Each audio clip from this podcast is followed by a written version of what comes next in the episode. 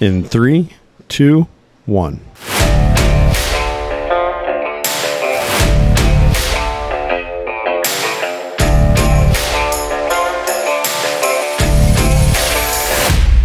This is Lisa Kubik, Inside Sales Manager for Agoro Carbon Alliance and Farmer, and this is the Prairie Farm Podcast.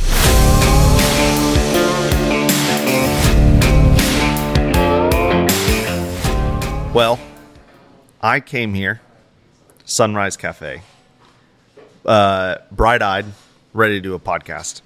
I have now eaten at Sunrise Cafe, and I'm hurting. Welcome to the Prairie Farm Podcast. We're really glad you You guys are should here. clarify why you're hurting, Nick. Dude, I don't just- don't do them a disservice on their okay, business. because their food was so good, but they came Very out with good. a mountain of chicken, a literal mountain of chicken. It, it had a different temperature at the top of the pile of chicken than it did at the bottom of the pile of chicken.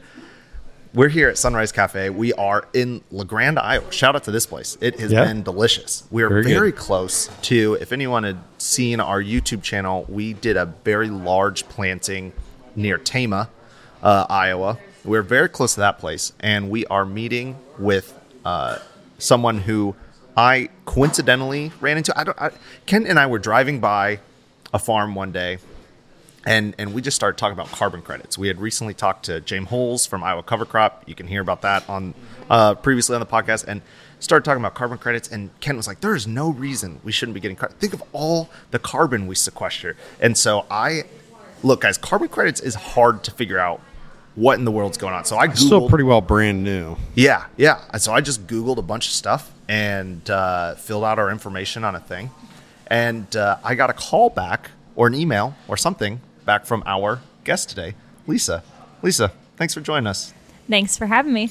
And and is it, it's Agoro Carbon? Is that the company? Agoro Carbon Alliance. Agoro Carbon Alliance. So I, I guess I filled out my information, got an email from you guys, and I won't lie, was real sad to find out that our farm does not qualify for carbon credits. and before you guys get real upset, like Kent was, Kent cried. He cried for almost a day. Still been crying He's still night. crying. Yeah, they. Uh, w- so we've been.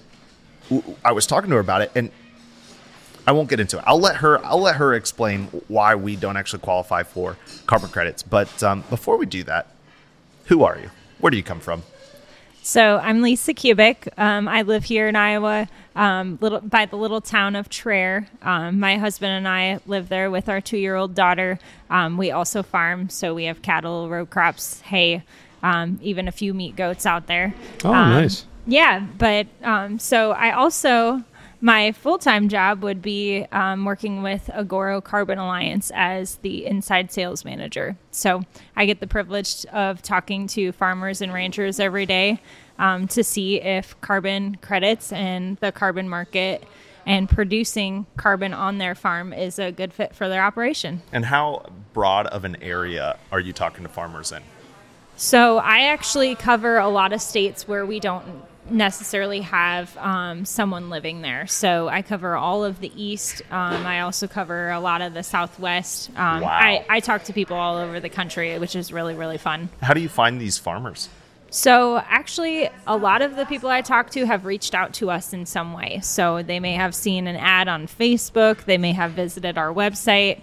Um, in some way, they've heard of us and they've reached out and have questions and want to talk to somebody. Hmm. Okay, so I want to dive into your company, but first, carbon credits. That's a weird thing. A lot of people know carbon credits because Bill Gates, on some interview one time, said, Well, I can fly here on my personal jet because I, I bought carbon credits or, or whatever that is. Uh, what does he mean by that? And what in the world are carbon credits? So I would say in the last couple years, um, carbon credits has become a lot more of a common conversation, especially in agriculture. Um, you read about it in every single farm magazine. Um, you hear about it on the radio, but there's still a lot of misunderstanding and a lot of just not understanding about what is actually carbon markets. So essentially, what we do at Agoro Carbon Alliance, we work with farmers and ranchers to figure out how can we better produce carbon um, that we can then turn around and sell to someone like a food company or some some sort of an industry that um, they've worked to lower their carbon footprint in their business, um, but have made commitments beyond that and no longer can continue to lower their carbon footprint. So that's when they start to look outside of their business and um, look somewhere else. Agriculture is the the perfect situation for for creating additional carbon and, and tells a great story for that. When you say creating or producing carbon, what do you actually mean by that? Are you like putting it in vats of putting carbon in giant vats and like selling it on, no, on the market? no, Oh, we're not okay. making pickles or anything like that. We're we're we're definitely pickles. um, yeah, carbon pickles. Tastes Why like not? charcoal. no, we're, what we're doing is um, making some sort of a practice change that is then pulling carbon from the air and um, adding it to our soils. So um, essentially, what we're doing is we're creating organic matter um, or organic carbon within the soils. That's cool. That, so I heard it. Uh, James Holz. We were, we were talking about cover crop, and he said he said it in a way I'd never heard. He said that plants in the winter actually can harvest carbon, and so what we're doing is we're re- the plants reaching into the sky and putting it into the ground, and humans can use the carbon when it's in the ground. If, this is my understanding, but not when it's in the air very well. Is that correct? I yeah, I would agree with that. Um, I would say the biggest thing is we are concerned about the emo- the amount of carbon that we have in in our air that we breathe, and so um, that is part of the reason for commitments to reduce the amount of carbon that we're producing through the things that we do as humans, um, through Yeah. Yeah, industry when- and Just to clarify what Nick was talking about there with James. James is talking about as long as the temperature is a certain level so that a plant is, has normal cellular activity going on so it's going through photosynthesis that's where that's where we're getting carbon out of the atmosphere so you know It was 60 degrees Back in the middle when- of January, the day we interviewed. Yeah. James, so- so Kent used to be a chemistry teacher. Why, why is, does it matter that we uh, that we pull carbon out of the air? Is it just a breathing So- thing for humans? Well, well, the main thing we're concerned about right now is climate change. It can be an air quality thing. Uh, uh, you know, like if you had too high of a concentration of carbon dioxide in the atmosphere, well, that's a waste product in our bodies. That's a waste chemical compound. Um, but our bigger concern is that it's a greenhouse gas, and so when you think of the greenhouse effect, you're essentially you're essentially creating a one-way blanket that surrounds the the planet. And what I mean by that is that gas allows solar radiation to penetrate coming into the earth as light, but it does not allow it to escape very well as heat. So that energy comes in as light energy, and when it hits our planet, it transforms from light energy into heat energy. And uh, as a result, it warms our planet, which just the right amount is very good, right? That's why we can have life on the planet. However, if it gets to be too much of that heat, then we start to see all of the problems associated with a warming global climate, uh, like what we're seeing now all around us. Um, like a dust storm in the middle of Illinois that blocks traffic and causes a huge accident, or all this uh, historic flooding every few years on the Mississippi River. You know, you can go on and on. That's that's the idea. So we're trying to lessen how much of that one-way blanket that we have surrounding our planet as greenhouse gas. And so pulling carbon dioxide out of the atmosphere through photosynthesis is really our best way to achieve that. Yeah. Also, uh, Kent and I don't speak for Agoro Carbon at any point. Right, right. I, yeah, we'll let Lisa. And I was a biology teacher, Nick, not a chemistry teacher. But Really? bio- biology includes a lot of chemistry. You preach to me about chemistry all Well, yeah. time. Well, okay. So, so I was. like I a guess you could say I was. I guess you could say I was a biochemistry teacher for part Biochemistry for teacher. part of my job. Yeah, you just so what you did is you ripped apart worms and uh, handed out Fs. That's, we, that's all my biology teacher did. Yeah. Well, unfortunately, whoever that was was a bad teacher. It sounds like. oh man. Okay, so we want carbon in the ground, and uh, and so that's what harvesting or producing carbon looks like, and you are producing carbon for who? Like, who is paying for this? So um, a lot of times it's it's going to be some of your ba- bigger corporations, whether they be here in the U.S. or even internationally. Are you allowed to Um, share who the biggest corporation that buys carbon credits from you guys is? So I will not. Okay. Um, ah, because Probably honestly, because honestly, um, we are actually oh two two and a half years into our current program. Um, Really? Meaning that in a ten year program where we have a ten year commitment from a farmer, um, we're only we're only twenty percent there. Hmm. So we are working with a number of buyers um, to go ahead and purchase those those carbon credits, but we haven't pre-sold a ton of them, knowing Mm-hmm. that um, we have a pretty good idea of what that might look like. Yeah. Um, but at the end of the day, how the weather goes, um, how that Yeah. farmer actually implements these practices can make a big difference in in what we actually see for carbon. man. Uh, And something that you guys do, and I don't know about other um, carbon credit companies, but you guys don't do it based off of practices. You don't give payments based off practice. You, you do it straight up off of carbon soil tested results. Which, so it, not that you exactly say this, but it's almost like, hey, farmers, do what you want. You just you won't get paid if. So you can do. Kent and I joke like some people do cover crops, which is barely. They like do it really late and like one little. Yeah, technically get that, and they get that one little leaf that shows up, you know, and then they spray it and they're ready to put in corn, and and uh, that wouldn't cut it for you guys because you actually need the carbon to be pulled into the. Yeah, yeah. I mean, at the end of the day, um, I would say one of the biggest, um, one of the biggest and hardest things for farmers to understand is how these markets work because every single program is really different. Um, like you mentioned, our program is very performance based, so it is based on the actual amount of carbon we are sequestering on your farm. So when we look at that, the better we can grow cover crops, the better we can make a transition to no-till. Um, we understand that things happen, so we might have a really late fall and not get a cover crop in one out of the ten years, whatever it might be. Things happen when we're farming, but the better we can do those practices and the better we can make these changes, hopefully, the better the return on investment for you as a farmer.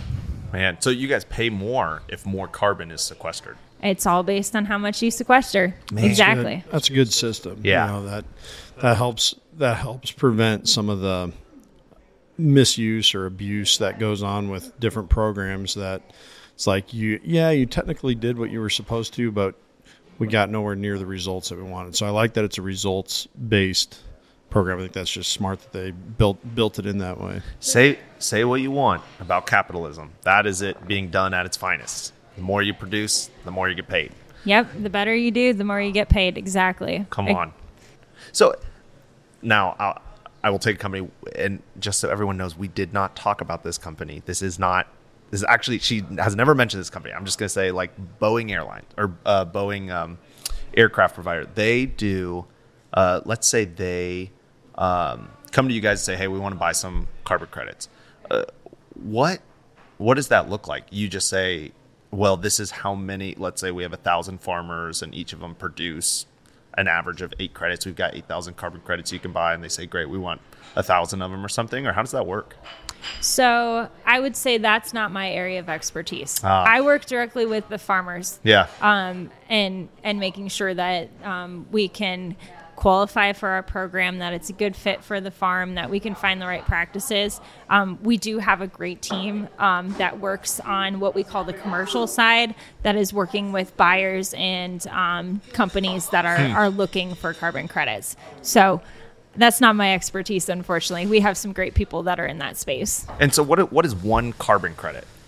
Like, what does that represent? A certain amount of pounds of carbon sequestered out of the ground So or out of the air? So it's one ton of carbon. okay, huh? Do you know anybody know the average carbon credit cost right now?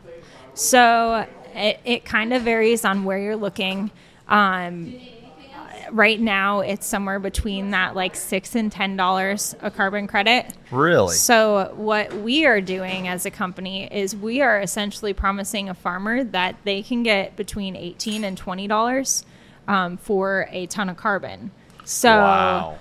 That looks pretty good right now, right? Yeah. So if we could get six dollars to ten dollars now, but in ten years we're going to pay you um, somewhere in that eighteen Yeah. to twenty. Um, and and numbers numbers can be obviously be adjusted, but we're looking at at least double of what um, the current market status is. Hmm. So So they're like traded like stocks, kind of.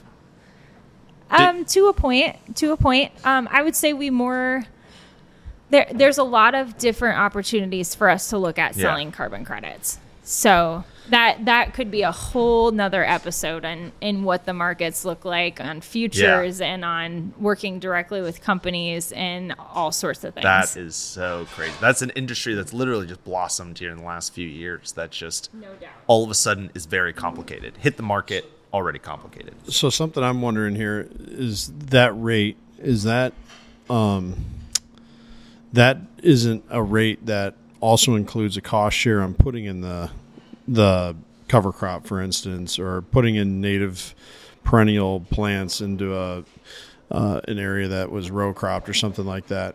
Um, so with that six to ten dollars, the farmer has to buy seed, apply seed, and hopefully come out on top or do most people do cost sharing in a with a you know a federal or state program to get their seed Yep, yep. know, That's a great question. That's costs? a great question. So what we're actually offering is that eighteen to twenty dollars, depending on where we're at.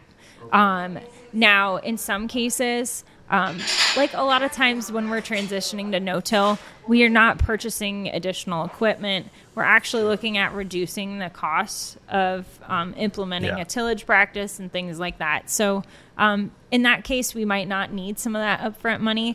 Um, when we're looking at something like seeding cover crops or interseeding a pasture, fertilizing a pasture, um, there can be a lot of upfront costs. So, um, in that case, instead of waiting until we soil test in year five and year 10 and, and making the payment there, um, we do have an option to do some prepayments where essentially we, we do some financing of that year five payments Yeah. and put it up front. okay So because i gotta imagine that and, and i think that you know the easy thing when when somebody is is in the conservation world like nick and i are and, and really carbon credit company is as well um, you know, be like, yeah, that guy just needs to cover crop. Yeah, just go cover crop. And but we forget that, yeah, well, that costs that guy money to do that, and it costs him time and wear and tear on his equipment.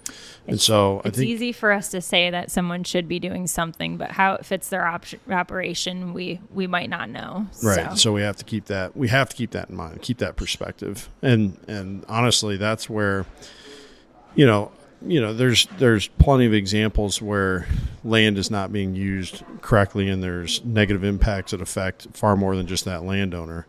But also we as the public that vote on federal programs and state programs, we need to realize that part of it and be like, hey, if I want more carbon credits, then I better be willing to pay a little bit more of my taxes to have these programs that help farmers implement these practices on their ground, help it make sense for them. Because if it's not going to make sense financially for them, they can't do it. For sure, for sure. So one thing I did want to add because you were asking about um, payments up front and helping with those practices. So in a lot of areas, especially here in the state of Iowa, we have fantastic programs to help with that. Um, now, as a carbon company, we don't want you to sign up for another carbon um, program. So um, we're going to be selfish there because we, frankly, can't sell carbon twice, just like we can't sell a bushel of corn twice. Um, but we could sign you up for an EQIP program or state cost share dollars, really any of the public funds that are out there. Um, we can overlap on a carbon program to help add another 10, 20, sometimes 30, 40 dollars an acre. Yeah. We talked about that with um, Joy, Joy Van Weingarten. We had a an episode with her, and and and we talked about uh, um, cover crops because she deals with Mahaska County Skunk River watershed. And the idea was, I think the state of Iowa has twenty five dollars per acre to help cost share, uh, up to 150 or something like that acres. But in her area, she got a grant to do it unlimited. She unlimited twenty five dollars an acre. So you know, farmer has fifteen hundred acres or so. They can put all that into cover crop and help have the cost share there to help them out with it. Um, but so Kent had brought up cover crop. You were talking about no till, and you said those were two of the big three things that get recommended here in Iowa. What was the third one? Um, the third is reduced nitrogen, actually. Um, and that one is a little bit different. It's kind of based off of um, what your nitrogen rate applied, um, especially on a crop that we're applying it on. We're not going to necessarily look at soybeans because we're not necessarily applying nitrogen, but on, on a corn crop. So let's say you start the program and your average was 240 um, units of nitrogen per year. If in year two you have a corn crop and apply only 200 pounds of nitrogen, um, then we would have additional dollars for you there um, to essentially pay for that reduced nitrogen. Now, a neat thing is that there are actually a lot of products out there that are looking at replacing nitrogen um, with a some sort of a biological product. So um, there there's a company called Pivot Bio that you may be familiar with that has a product that that claims that we can decrease our nitrogen application by 40 pounds.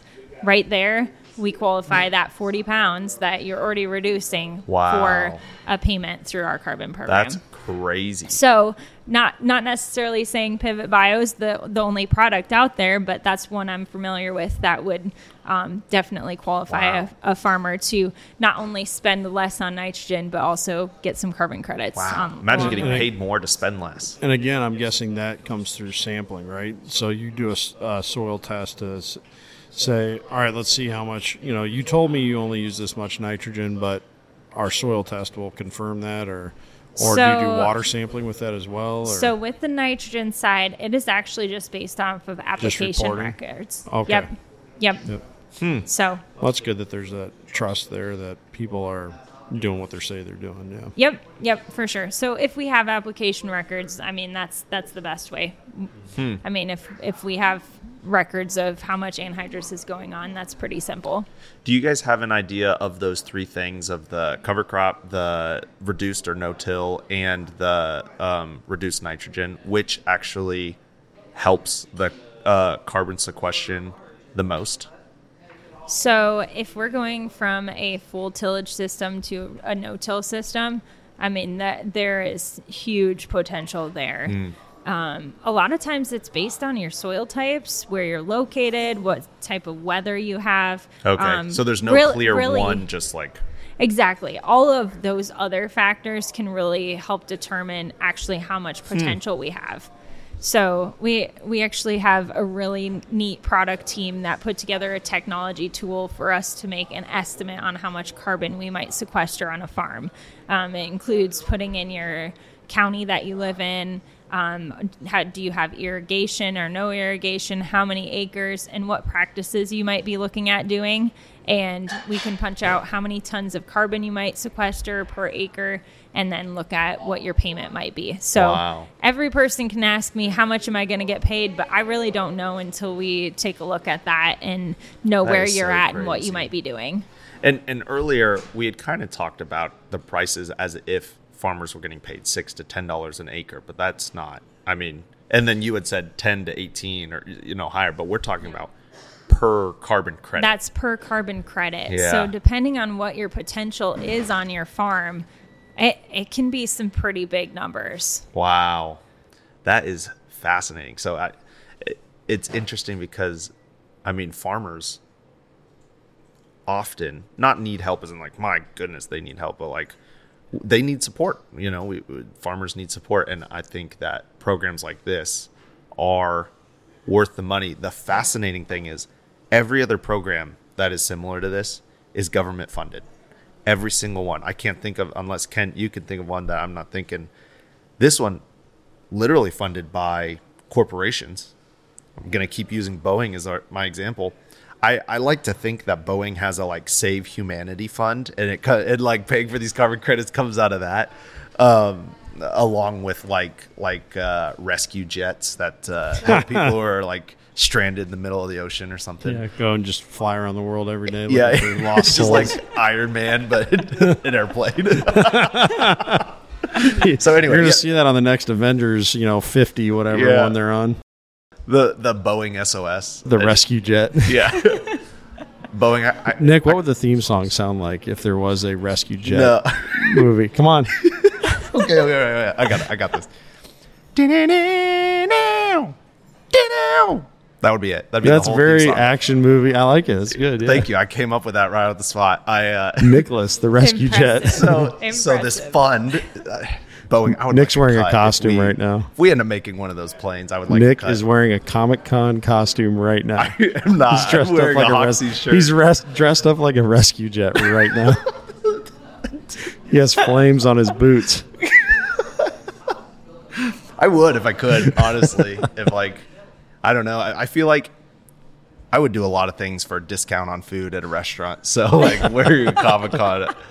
Nick can be talked into almost anything, but but no, I like what Nick's saying there because a lot of times programs where money is is provided as a carrot of some sort, it doesn't achieve anything for anybody other than the person who's getting the check and the person who gets to look better for writing the check. But with this, that's not the case, and there are pl- you know plenty of examples where where money is given to people for that that does lead to a good outcome. You know, CRP that's a great example. But cleaner air, better soil quality, better water quality, better habitat. Uh, but carbon credits, because they have that built-in system, like, hey, this needs to be doing what you signed up that you were going to be doing. Um, there's that safety mechanism there. I feel that really guarantees that that's getting done, and and it's money that's very well spent because it's a problem that affects far more than just one landowner. It affects everybody in that community. So, uh, and ultimately, we could say on the planet.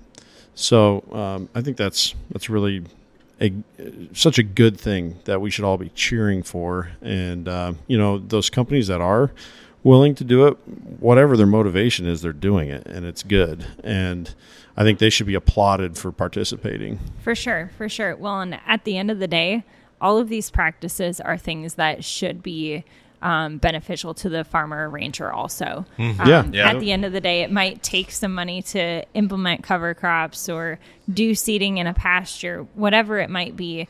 But um, three to five to 10 years down the road, you should really see a return on Yeah. investment. Not improving on- soil health. And, Exactly. Improving soil health and improving your operation as a whole. Yeah. Right? Yeah, it's got to make sense for for the person that it does affect the most, which is the landowner. And if it doesn't make sense for them, we can't expect them to implement it.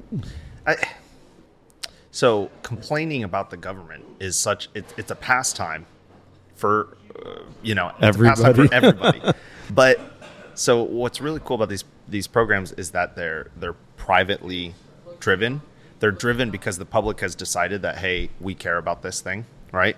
Well, the like with CRP, I think that's an incredible program. The downside is that since it's run by the government, the government's like the least efficient business there has ever been, um, and and so and so you, you don't you get results just there could be better results so the really cool thing about what you guys are doing your company specifically uh, Agor- agoro carbon Yep. agoro carbon saying that right there's a lot of o's in that. Alliance, right? Ag- Yep, Agoro Carbon Alliance. is is that they're fully results driven. So like imagine if CRP was like, "Hey, we're going to put 40 species into your um into your mix and we're going to plant them and you need at least 28 of those to still be there at the end of 10 years or we're, you know, there's going to be some sort of penalty. You know, that's how it feels. It feels results driven.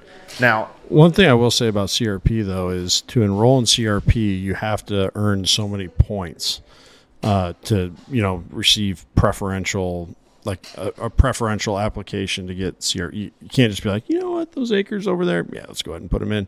Well, if they don't really achieve much, if it's ground that if we're going to be farming, that ground should be farmed. Then you're not going to get many points on it. But if it's ground that's highly erodible or ground that's going, you know, right down into a water, uh, waterway or into a wetland or something like that, you're going to get that's ground that should be CRP'd, and so you're going to get more points. So there is some result yeah. no, and I agree driven with that, side but of it. I mean, if all we're trying to do is sequester carbon with CRP, by all means, just throw big blue stem and Indian grass out there and be fine. Right. But a thing that, and this isn't exactly you guys' goal with carbon sequest- sequestration, Se- sequestration. sequestration, Sequestration. You're gonna mess me up on it now. Sequestration. Lord forgive me. Okay. Spaghetti. So, so the uh, but something that CRP is trying to do is trying to create habitat, um, and and so that can vary greatly. You if you, all you have is switchgrass and big blue stem by the end of your ten years, all you have is deer. You you don't have any insects, you don't have any birds, you just have deer and the occasional pheasant, but they won't live there. They'll just be there. They somewhere. use as a travel route, Yep. Yeah. Yep. And uh, but you know you get you get five or six different grasses, and you get ten to fifteen at least forbs in there. I mean, not to mention the six hundred that were here when when uh, three hundred years ago. Uh, well, then all of a sudden you've got birds, you've got insects, you've got gophers, Pollinators. You've got badgers. Yep, you got butterflies coming through. Um, yeah, so it's I really like that about where carbon credits is going is that since it is privately private industry driven, it is going to be a lot more efficient. I mean, you guys are just efficient. I we heard about you because we found you on online, sent you an email, and I think a day later you'd send me an email back. You know, you, you guys were Yeah. on it.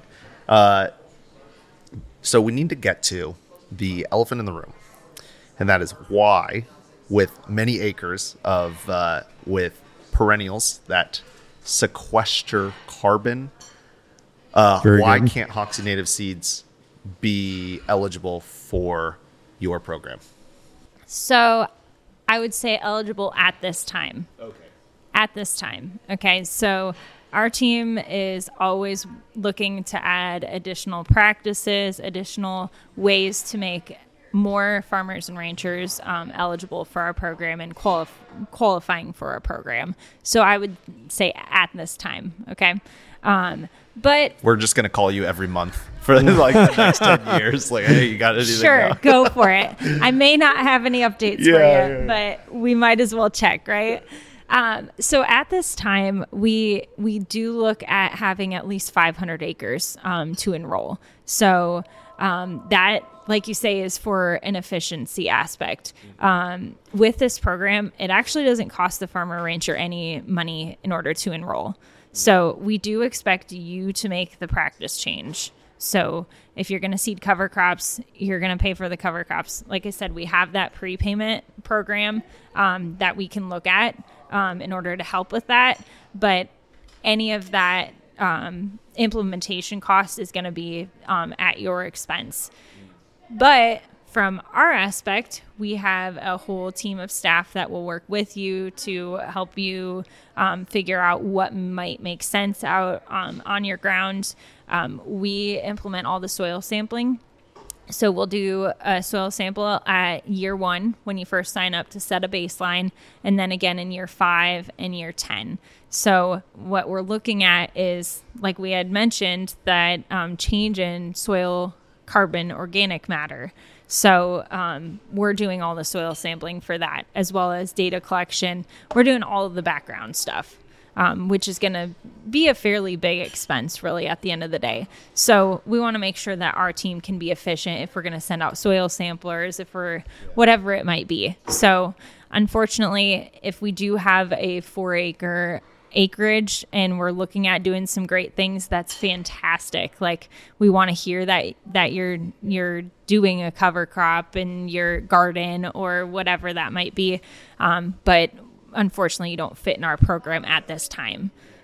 And and yeah so i remember we we had discussed in, in our our acreages hit the mark. What it was is that we wouldn't have been able to make changes carbon wise because we had all we've already We've already been implementing these yeah i mean the, our big blue stem and indian grass fields are there. The only thing that we had like could have done is we have maybe 80 to 110 acres in beans any given year depending on what we have rotating which would through. which would then fall under what Lisa said yeah about but then meeting the that's acreage. not enough yeah so we would need more of those rotating acres and you know at that point then we're like ripping out wildflowers for no reason so it it totally makes sense i mean if we already are doing um like Boeing wants to pay companies to change. They want to they want to pay to make a difference, not pay for things that have already been happening. I'm just looking for someone to reward us for the last 35 years of what we've been doing. We're here. If you if you're if you're listening and, and you and you uh, are ready to write us a check, we'll uh, we'll send you a sticker. Right, you get an act. You'll get a uh, action hero poster of Nicholas dressed up like the uh, rescue jet. Yeah, so unfortunately, I do talk to a lot of guys that have been doing great things already. Maybe doing cover crops for the last five years or 20 years, whatever it might be. And unfortunately, we may not qualify for the program based on the practices that we currently have. Now, I would say that um, we are always looking at new practices and new things that we might um, be able to add. So, um, for example, one thing we've been exploring is biochar. Um, there's a lot of buzz around biochar and how much carbon it can sequester, how good it is for the soil when we do make that additive um, application of, of that product. Um, now, is it here yet? No, unfortunately not. But it's something that we're looking into. Does it make sense um, for our program? And does it make sense for the farmers that we enroll? So that might be something if we're already no tilling, if we've already got our nitrogen um, application where it should be, and if we've already got cover crops out there, um, could we add biochar um, to our mix and um, qualify that way? So we're always looking at new different things. Um, Could you just explain for our listeners what biochar is? Because Kent totally already knows. He's sitting. It's just for the listeners. I think I know what it is, but I'm not sure. So, so um, biochar can be produced in a number of different ways. But for example, there might be like a food company that has some products that essentially they'll burn um, that we can then go add onto the soil. It's kind of like a charcoal product. yeah. I was right. Yep. Yes. Yep. So, ha, Nick. so it kind of it kind of can vary based on um, who's producing it and what they're producing. It's just like burned, expired Skittles. Just like tons and tons of Skittles. well, it would be it'd be field. like it'd be carbon is that becomes part of your soil. is Exactly. basically what it is. Exactly. So Yep. so charcoal is carbon. You know, like burned up. So, So like the when reason you burn tires and you put them out in your field. Is that the same thing? Not the No, same thing. not that is not an organic. well, technically, you know, rubber is uh, No kind of kid. a natural No. derivative, but that No. would not count. No. You get a big old fine. You burn those tires out there. My goodness.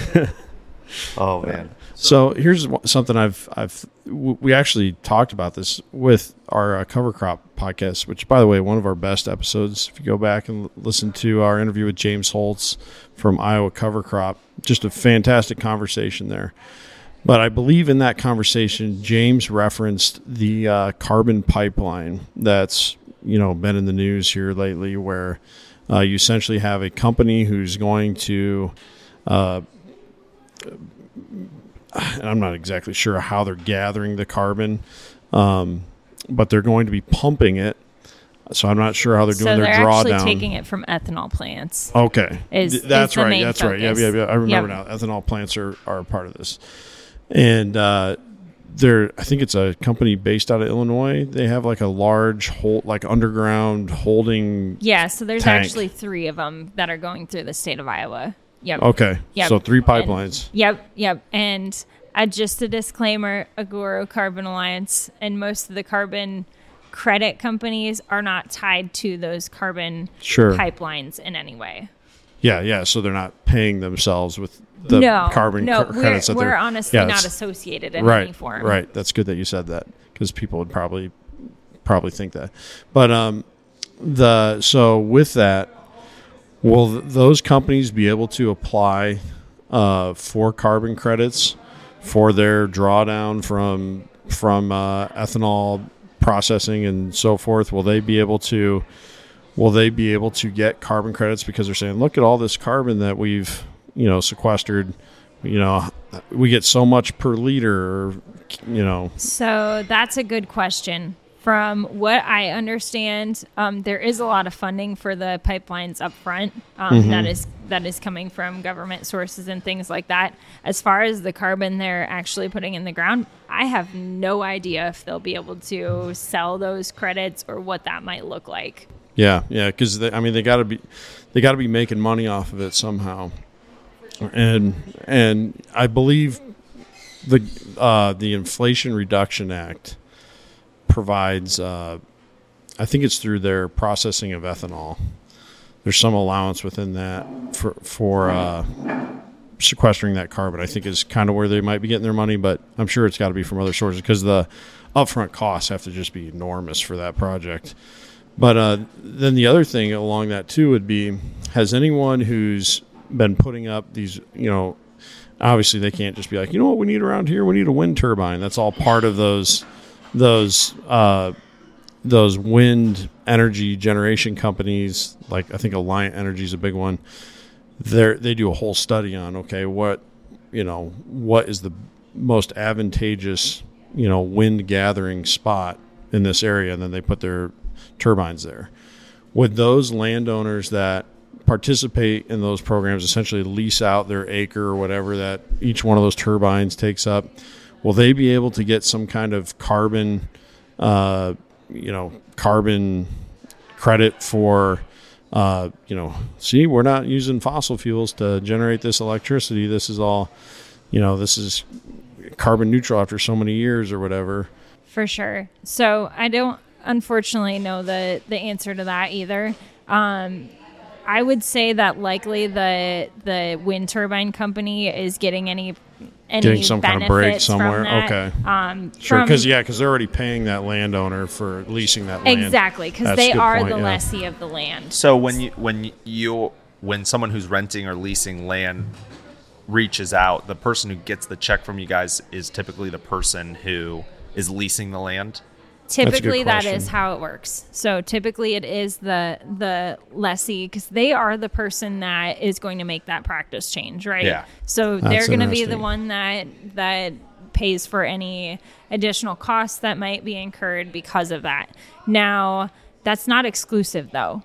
Um, there are situations where a landowner maybe really wants to see a practice change made on their farm.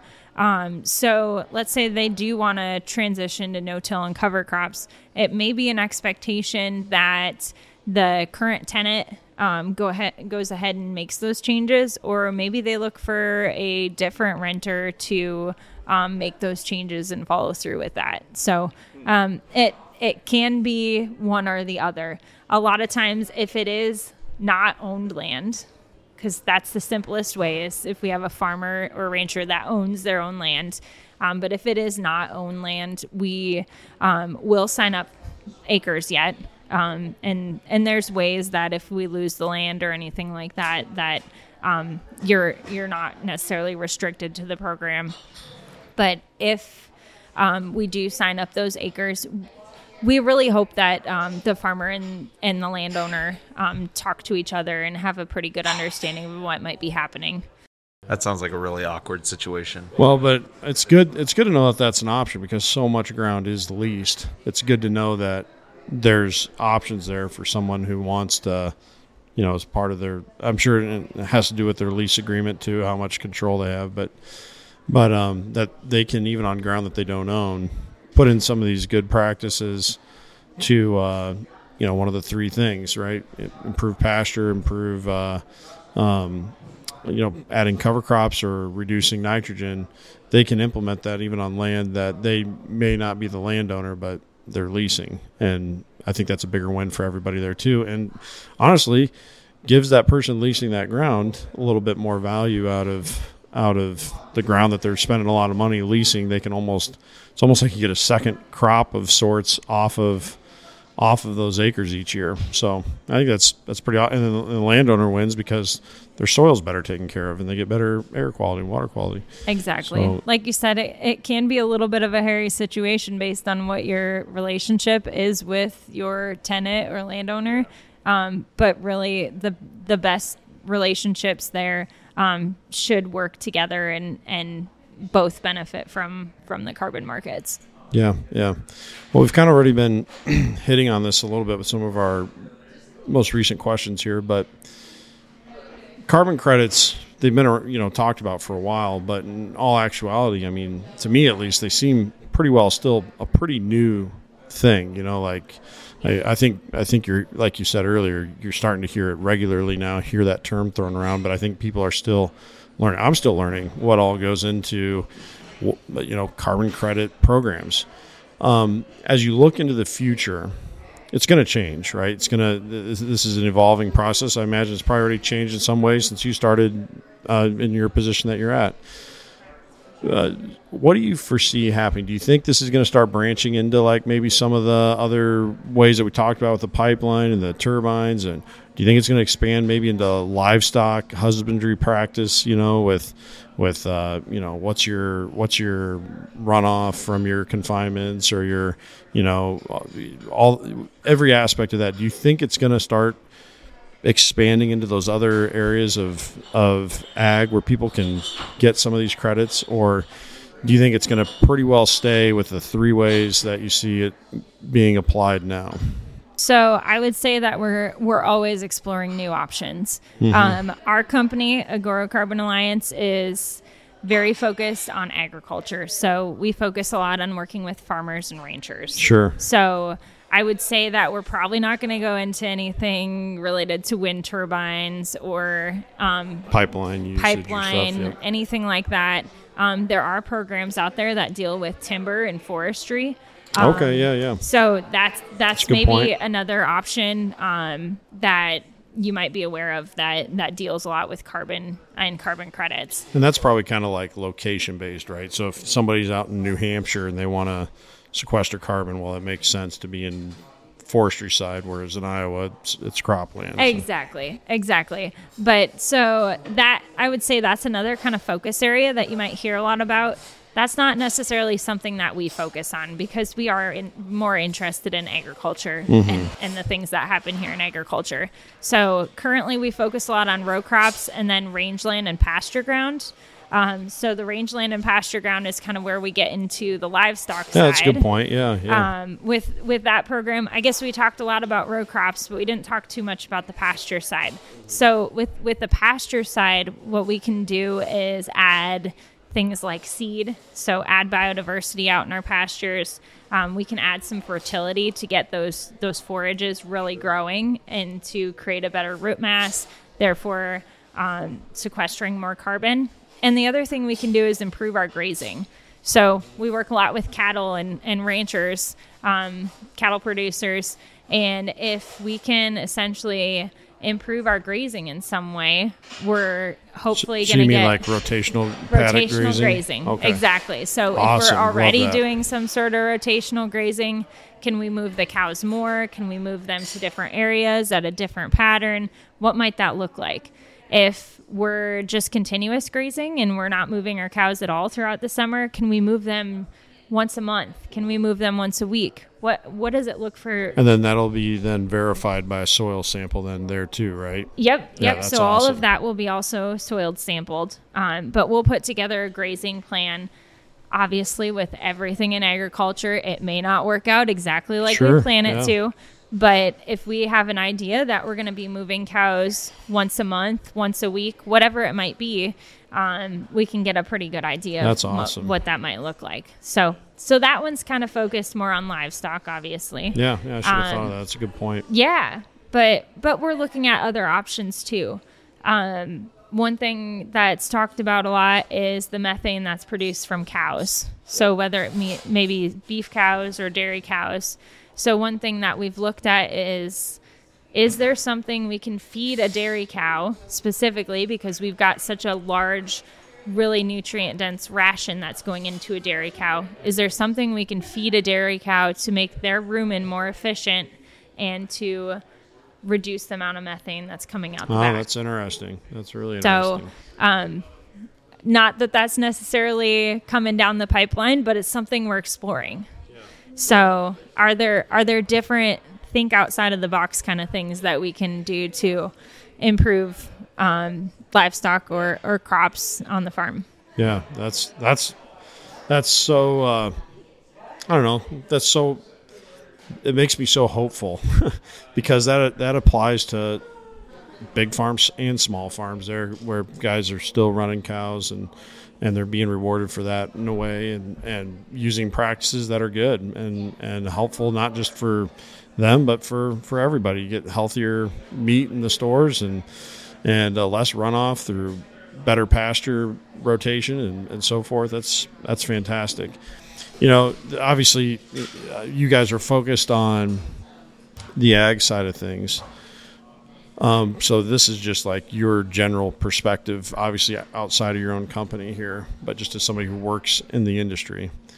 Do you th- do you think this will expand to like cities and and townships where they like maybe so for instance like San Francisco I know has I think it's San Francisco has a really impressive uh, like uh, organic waste management uh, program where they do they have like citywide composting and they you know basically turn all this food so you have like three instead of two trash cans you know like most townships have or, or cities have where you have your recycling goes in one and your trash goes in the other they have a third one that's like food waste. And so then they have a food waste truck come pick that up and then they haul it off to their you know place where they have their giant composting piles and they turn that into soil and then sell the soil do you think like stuff like that, or maybe a city wants to plant a bunch of, you know, uh, perennial plants into their green spaces, and you know, so instead of having like a giant manicured, you know, blank lawn that's like five acres, they're like, you know what, let's seed that all into to prairie to help with drawing down more carbon. Do you th- do you think like maybe 25 years from now, cities will get some kind of you know reward from because there's just so many companies participating in this carbon credit uh, uh, these programs. Do you think that it'll expand to cities and so forth or do you think it'll mostly always just kind of stay within the ag So that's really cool. First of all, that they're doing the compost. yeah when i get- saw that i was like man that's amazing I guess I've every never- town should I've i'm sure never it's heard very that. expensive though you know to Oh, put for that in- sure, put but that infrastructure what, in what a better way than Yeah. sending it to the landfill. yep So I have actually had inquiries from different cities saying we're going to plant hundred trees in our city. Can we get carbon oh, credits? Oh, nice, yeah. So that's cool. There are cities out there already doing that and already thinking about these different things. Now, are we there yet? I would say no. Mm-hmm. I would say that we we will get there though. oh We awesome will that's get encouraging there. I think so. Um, it's almost like the most efficient place that we know right now to sequester carbon is agricultural like farms and and so we're starting there and if this works out well okay we'll branch into some of the more marginal ways to um, to catch them especially if if carbon credits start getting more expensive or in higher demand right Exactly. and it's harder for companies to get them well they're going to go further out to to find them Exactly, exactly. Well, in what better way um, when we're looking at a street if we've just got a bunch of grass growing and instead we could plant some trees? Not only is that going to help with the carbon, but um, I've seen pictures of where it shows a temperature difference on the street, which also helps to lower our heat, our um, air conditioning bills during the summer. And there's there's just so many things that um, could be a benefit from planting trees, or like you say, uh, composting our food waste. Just being more efficient in our cities where we have a lot of Yeah. people living. Um, Yep. Us in agriculture, we can do a lot of things because we have a lot of a lot of land, but we're such a small portion of the people out Right, there right. um, that live in this country. That um, if we could bring all these other people in to, Mm-hmm. to do some really beneficial things, I think that would be great too. Yeah yeah definitely And and we'll need to wrap up here soon because I think they're trying to close down here in a little bit. Kent gets really, really. Nick is the nervous one today. too. He's been he's been silent over there, but Dude, I uh, that chicken man, it wiped me out. Climbing that mountain, I'm tired. Dude, I am tired. I don't know. Uh, Kent got a small salad, had three three pieces of lettuce on it. That was his full. That'll be his meal just all week. right. Just trying to be carbon efficient with my meal. He he never burps. It's the crazy thing about Kent. Never lets that methane out. Okay, so one more question for you. Thank you, Rescue Jet. My goodness. I gotta wake you up, Nick. I gotta make fun of you Oh, or something to get no, you no, alive no. here, buddy. Okay, if you could snap your fingers and change one thing about the world, whether it's how people are living in the world or maybe just something about the world in general, what what uh, what would you change? Wow, that's a big question. Yeah, that's Good luck. If you wait, if you pause too long, we'll we'll edit it so it's a small pause. No, so honestly, one thing in the whole world, let's let's narrow that down to agriculture. Yeah, I 'Cause like that. You're well. You that- can narrow it down wherever that's you where want. I work. That's where I live. That that's how I live life is in agriculture. Honestly, um, I I talk to farmers every day, right? Um, farmers and ranchers, and I would like to see that that farmers and ranchers, and and really anybody is just a little bit more open minded. Um, There, we kind of get stuck in our our own little box and do the same things that we do every day, and um, they work because otherwise we wouldn't be doing it. But there's so many different options for us in life, whether it be our personal life or on our farming operations, that if we just pay attention and look around and are a little bit more open minded, um, we might see some improvements in, in some of the things that we can do. So, Yeah, that's well said. Yeah. My goodness. Well, that really goes well with with our our closing phrase, but it we've talked about it all afternoon now is is what does it take to have practical change? And the really cool thing, we've said this before, but really cool thing about carbon credits is it's for the government to change things, big money has to be involved. But for big money to be involved, people have to care about it. And something really cool about carbon credits is they've skipped the government totally. People just said, "Hey, we care about this," and mm-hmm. big money said, "Okay, we'll we'll Yeah. spend money on it." So they're buying carbon credits and things like that. That is really cool. So thank you so much, Lisa, for joining us. Shout out again to Sunrise Cafe in Le Grand for for having us. And uh, uh, yeah, as you guys are uh, listening to this and thinking about it, just remember that uh, real conservation and real change happens one mind at a time.